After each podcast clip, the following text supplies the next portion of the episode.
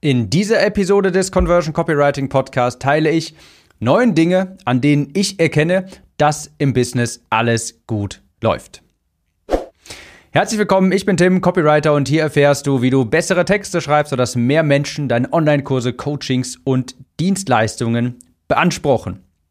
Frohes neues ja, wenn meine Berechnung korrekt ist, dann müsste das hier die erste oder die zweite Episode im neuen Jahr sein. Deshalb frohes neues Jahr und 2022 wird mit Sicherheit ein grandioses Jahr, nicht nur für das Business.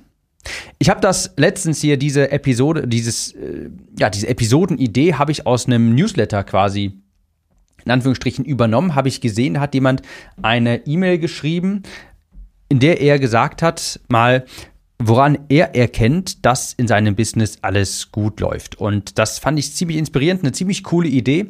Und deshalb dachte ich, mache ich das hier auch einmal.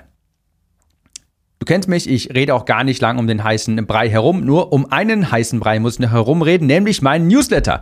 Falls du auch einen Newsletter bekommen möchtest, so fängt der Pitch, der Pitch fängt schon mal perfekt an, einen Newsletter bekommen möchtest, drei E-Mails pro Woche, die deine Conversions erhöhen, die halbwegs unterhaltsam sind, ich gebe mir jedenfalls Mühe, dann geh einmal auf timnews.de, falls dir dieser Podcast hier gefällt, dann gefällt dir auf jeden Fall auch mein Newsletter, timnews.de, dort einfach in die Newsletter eintragen und dann drei E-Mails die Woche, die deine Conversions erhöhen. Glaub mir, der einzige Newsletter, den du lesen möchtest. Okay, also neun Dinge, an denen ich erkenne, dass es im Business gut läuft. Also so Gradmesser, bin ich auf dem richtigen Pfad.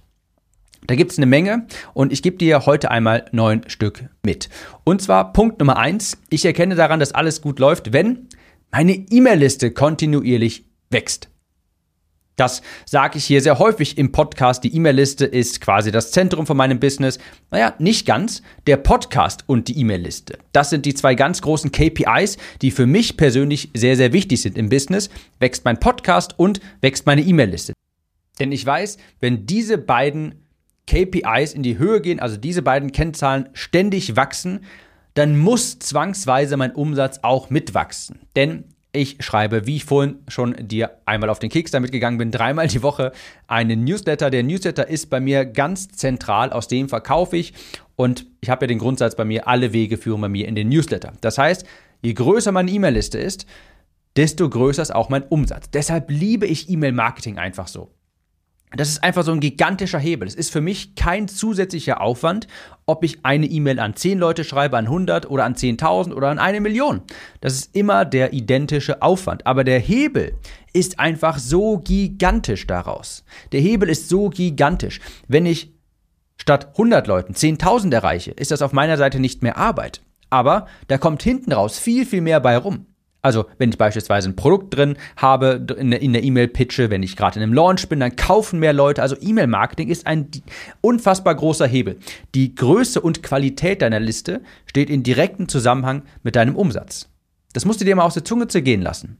Die Größe und Qualität, beides muss stimmen. Die Größe und Qualität deiner E-Mail-Liste steht im direkten Zusammenhang mit deinem Umsatz. Deshalb bei mir ganz klar ein richtig großer Gradmesser bei mir im Unternehmen. Ich erkenne, dass alles gut läuft, wenn meine E-Mail-Liste kontinuierlich wächst.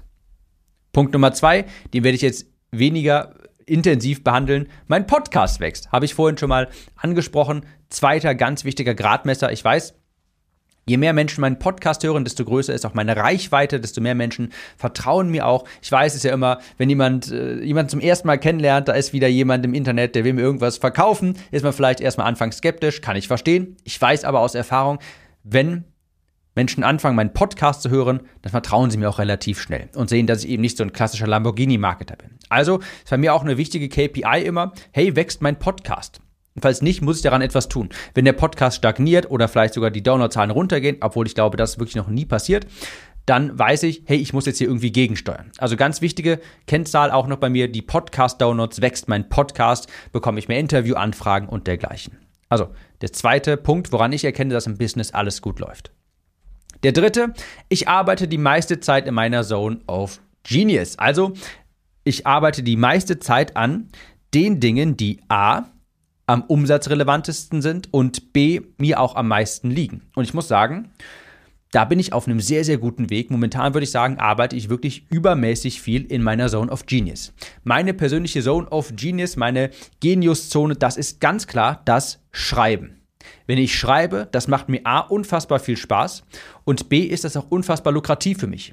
Beispielsweise ist für mich sinnvoll investierte Zeit Blogs schreiben, Newsletter schreiben, Copy schreiben für Landingpages, für Salespages, für Skripte, VSLs oder dergleichen für Facebook-Anzeigen.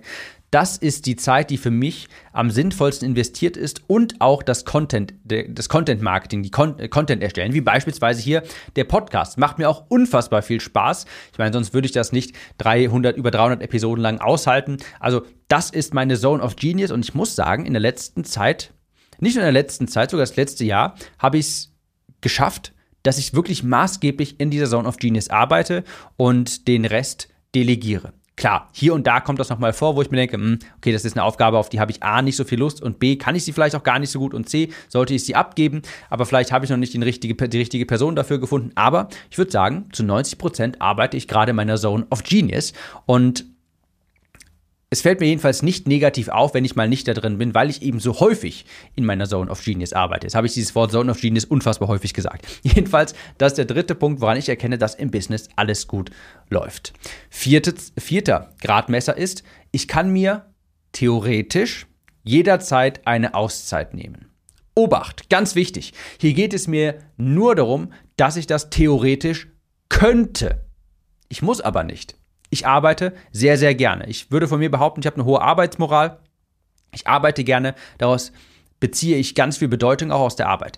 Wenn ich das Gefühl aber hätte, dass ich mir keine Auszeit nehmen könnte, wenn ich denn wollte, das fände ich überhaupt nicht gut. Denn das bedeutet, dass ich keine Freiheit habe. Wenn ich diese wenn ich die Macht habe, quasi, wenn ich mir, wenn ich mir jederzeit eine Auszeit nehmen könnte, das reicht mir schon, das Gefühl, ich könnte jetzt, wenn ich wollte. Denn das heißt für mich im Umkehrschluss, ich habe die Freiheit, wenn ich wollte, aber ich entscheide mich ganz bewusst vielleicht dagegen, weil ich jetzt gerne dieses Projekt vorantreiben möchte. Ich habe beispielsweise, also ich könnte auch das digitale Nomadentum führen, aber ich habe, wenn ich ehrlich bin, überhaupt kein Interesse daran. Ich arbeite lieber weiterhin in wunderschönen Köln. Ich liebe Köln, ich bin hier super, super gerne. Ich liebe auch Deutschland, auch, naja, wenn Papa Staat wirklich eine Menge von meinem Verdienst abhaben möchte. Mir gefällt aber trotzdem der Gedanke, dass ich jederzeit, wenn ich denn wollte, ins Ausland gehen könnte, mal zwei Wochen da arbeiten könnte. Ich meine, ich mache es nicht, weil ich einfach kein Interesse daran habe, aber ich muss das Gefühl haben, dass ich es machen könnte, wenn ich wollte. Also das Gefühl der Freiheit ist mir sehr, sehr wichtig. Und solange ich das habe, weiß ich, es ist alles, funktioniert alles wunderbar. Das habe ich jetzt zum Glück, ich habe es noch nie nicht gehabt. Also alles wunderbar. Fünfter Punkt, woran ich erkenne, dass im Business alles gut läuft, ich mache mir keine Sorgen um Geld. Das ist aus meiner Sicht auch eine komplette Voraussetzung dafür, dass im Business alles gut läuft. Denn wenn du Geldsorgen hast, dann entscheidest du, dann triffst du Entscheidungen immer aus Angst und nie aus der Perspektive, was würde meinen Kunden jetzt gut tun. Wenn Geld ein Problem ist, dann ist ja natürlich ganz klar, ganz logisch und auch nachvollziehbar, dass du deine Entscheidungen so triffst, dass das Geld eben dann irgendwann kein Problem mehr ist. Und daraus entstehen aber vielleicht kurzzeitig sinnvolle Entscheidungen, finanziell, langfristig aber nicht. Wenn du dich um Geld, wenn du dir um Geld Sorgen machen musst, kannst du dir nie ruhigen Gewissens die Fragen stellen, beispielsweise die Frage, wie kann ich meinen Kunden jetzt das beste Produkt ermöglichen? Wie kann ich meinen Kunden noch mehr Erfolg ermöglichen? Also das ist für mich absolut essentiell, ganz klar natürlich. Muss für dich als Online-Kursersteller, als Coach, als Unternehmer, als Selbstständiger, es ist unabdingbar, dass du keine Geldsorgen hast. Andernfalls kannst du keine rationalen, guten Entscheidungen treffen. Und du wirst dann irgendwann genötigt sein, kurzfristige finanziell sinnvolle Entscheidungen zu treffen, die dich langfristig aber beißen können. Also ganz wichtig, fünfter Gradmesser, ich mache mir um Geld keine Sorgen und das ist zum Glück auch der Fall. Sechster Gradmesser, mein Umsatz steigt Jahr für Jahr. Logisch, das gehört dazu, aus dem fünften Punkt hier quasi entnommen. Der siebte Punkt, mein Gewinn steigt Jahr für Jahr. Und das ist viel, viel wichtiger für mich. Das ist viel interessanter.